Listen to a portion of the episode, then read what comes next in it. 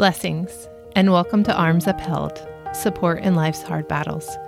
I'm Lynn Pierce, and I'm here to hold up your arms with encouragement, something to think on, and a prayer to focus on the one who holds all things together while you continue to fight the battles in your life. In the midst of battle, life can feel overwhelming, challenging, or beyond. I don't know what God has called you to do, what battlefield you are walking through, but at times you may find yourself feeling this way. I want you to know that even though your battle likely looks different than mine, I'm here to support you. I want to stand with you until the breakthrough happens and you can see the victory materialize. My hope is that these few minutes we spend together will help you lighten your load, feel seen, connected, and loved, and fix your eyes on Jesus. Let's begin with God's Word.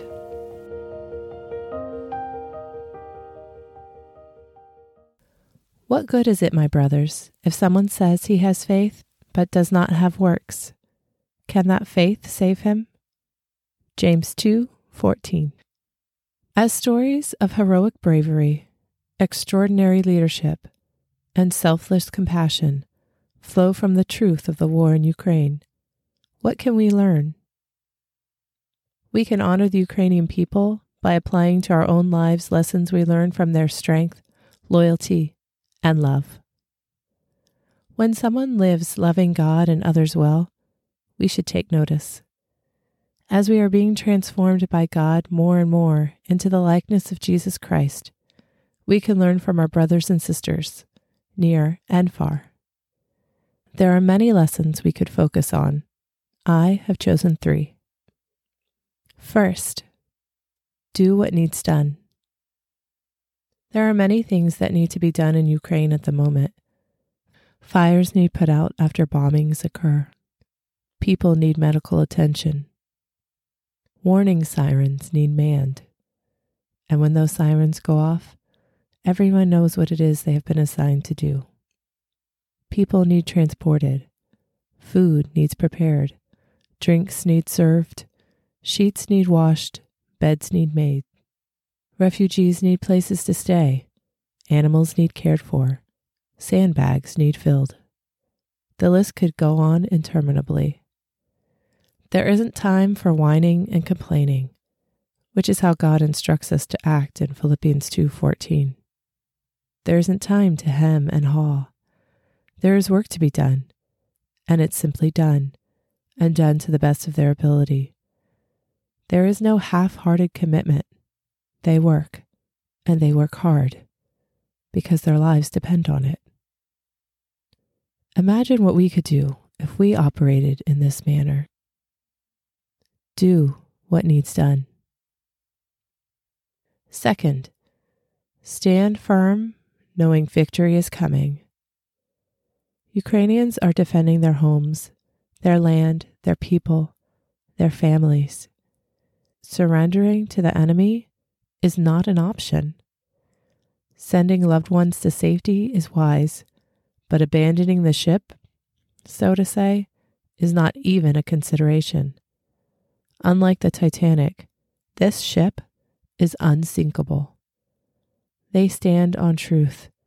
They stand on what is right and good. They believe with all they are that victory is the only option.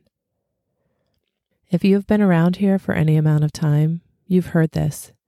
It's biblical and foundational. This is a verse we stand on, firm in our belief. For the Lord your God is going with you. He will fight for you against your enemies, and he will give you victory. This is the New Living Translation of Deuteronomy 20, verse 4.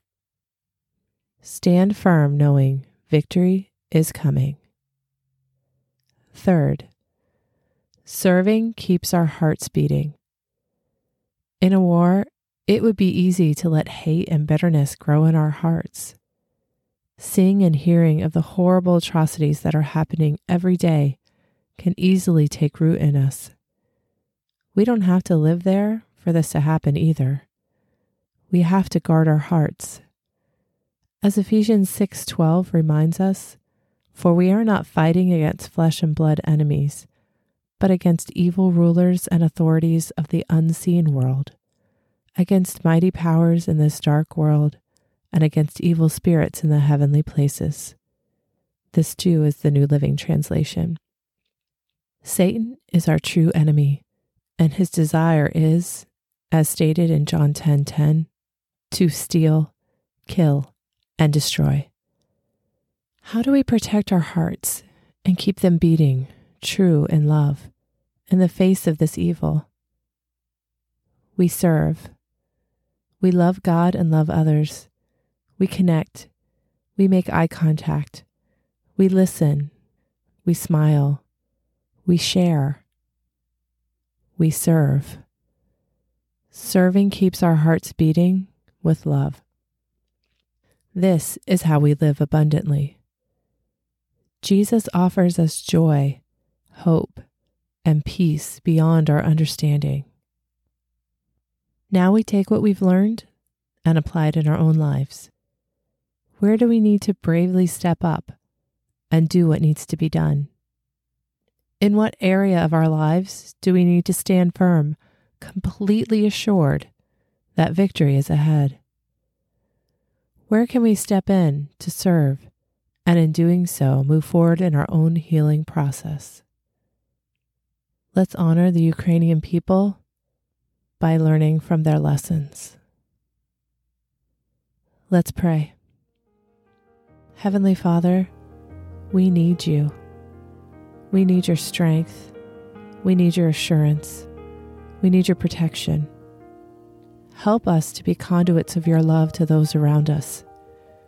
Fear and uncertainty do rise up in us, but that does not negate your truth.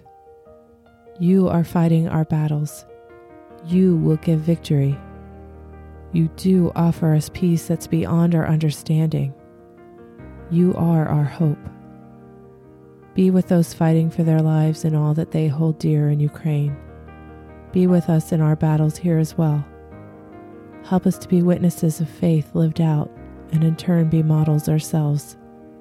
Let us not be hearers only, as James advises, but be doers. Help us apply what we've learned so that our lives would point others to you. In the name of Jesus, we pray. Amen. Thank you for spending a few minutes with me. Your time is precious, and I appreciate it. If you enjoyed this podcast and it has helped you in any way, please tell a friend so it may bless them as well. You are also welcome to find me on Instagram at hlynnpierce. I'd love to connect with you more there. If you have any prayer requests or comments, feel free to send me a direct message. As always, your battle may look different than mine, but let's stand together I'll keep your arms upheld until victory is real in your life. Remember, God is for you, and so am I.